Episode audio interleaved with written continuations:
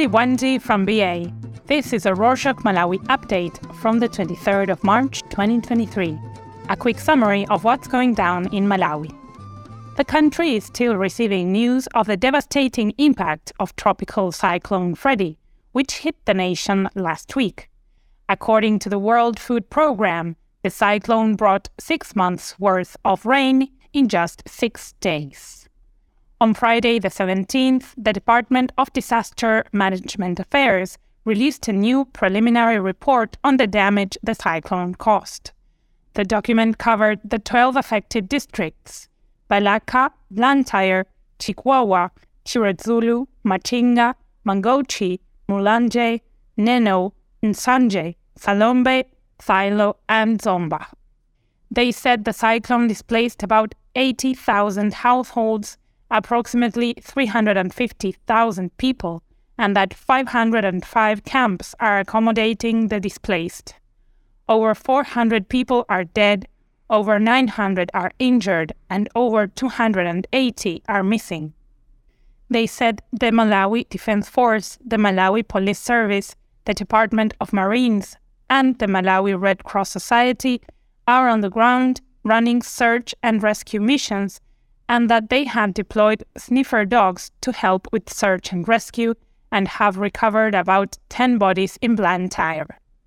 On Tuesday, the 21st, local media reported that over 10,000 people were stranded at Makanga in Nsanje district without food and clean water after being displaced by Cyclone Freddy.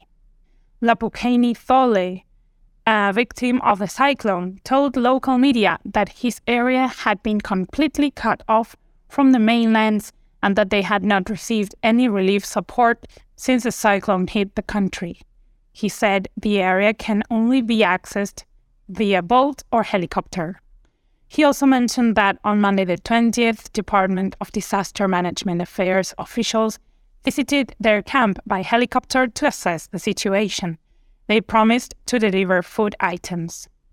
Also on Monday the 20th, local media reported that Lake Chilwa in Zomba City had flooded and that the water had started flowing into the villages surrounding it, forcing people to move to safer areas. Douglas January, the councillor for Zomba, said it is now po- impossible to reach Lake Chilwa by car.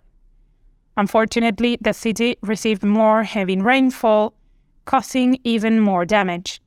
This happened over the weekend, causing several households in villages such as Chizalo, Namalakwa, and Zilindo to lose their homes and become displaced. On the night of Sunday, the 19th, videos of the impact of the rains started circulating on social media.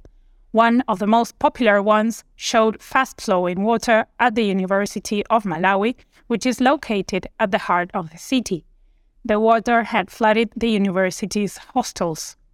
Local media reported that the water flooded about 10 hostels. You can see the trending videos from the school in our show notes. Following the cyclone's impact on Saturday the 18th, the Ministry of Education released a statement saying they had further extended the temporary suspension of primary and secondary school. According to the statement, a rapid assessment of schools by the ministry revealed that most structures, such as classrooms, are unsafe or damaged. As of Friday the 17th, about 230 schools are being used as holding camps for displaced communities. They said classes were suspended until Friday the 31st, when the second term of school ends, and that classes would commence on the 17th of April, when the third term begins they said students would take their end of term two exams in the first week of the third term. However, students sitting for their national and international exams this year will commence classes on Monday, the 27th, to start preparing for their exams. In the meantime, the ministry is implementing strategies for learners whose classes were suspended. On the bright side, international organizations have stepped in to help Malawi in light of the cyclone induced damage. On Wednesday, the 15th, the Southern African Development Community approved the release of 300,000 US dollars towards humanitarian assistance to Malawi. On Sunday, the 19th, Martin Griffiths, the emergency relief coordinator for the United Nations, released 5.5 million US dollars from the Central Emergency Response Fund. Some of Malawi's neighboring countries also stepped in to help. On Friday, the 17th, Zambia's president, Hakainde Hichilema, shared on his Twitter account that they had provided 20 million Zambian kwacha around 960,000 US dollars in humanitarian assistance to Malawi. That same Friday, President Samia Suluhu Hassan of Tanzania donated cash support amounting to 1 million US dollars. They also provided two heavy duty helicopters for search and rescue missions, as well as 100 servicemen for the missions. Some locals have also been stepping in to help. Two of these locals trended this week. Shepherd Bushiri, a businessman and leader of the Enlightened Christian Gathering Church, quote, adopted, unquote, eight camps with 700 people in Mulanje district. On Tuesday, the 21st, he started dispersing cash to cyclone survivors, and by the evening of Wednesday, the 22nd, he had distributed relief packages to about a thousand households 300 more than his initial plan. Bushiri hired a helicopter to help him deliver the relief items to hard to reach areas.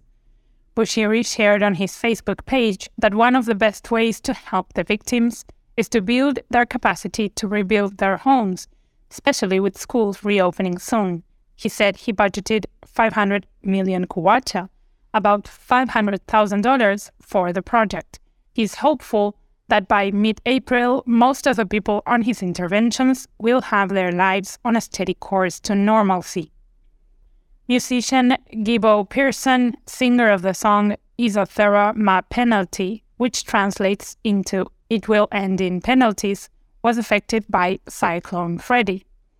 Mudslides that happened in his hometown, Phalombe, nearly killed him as they destroyed his home while he slept at night.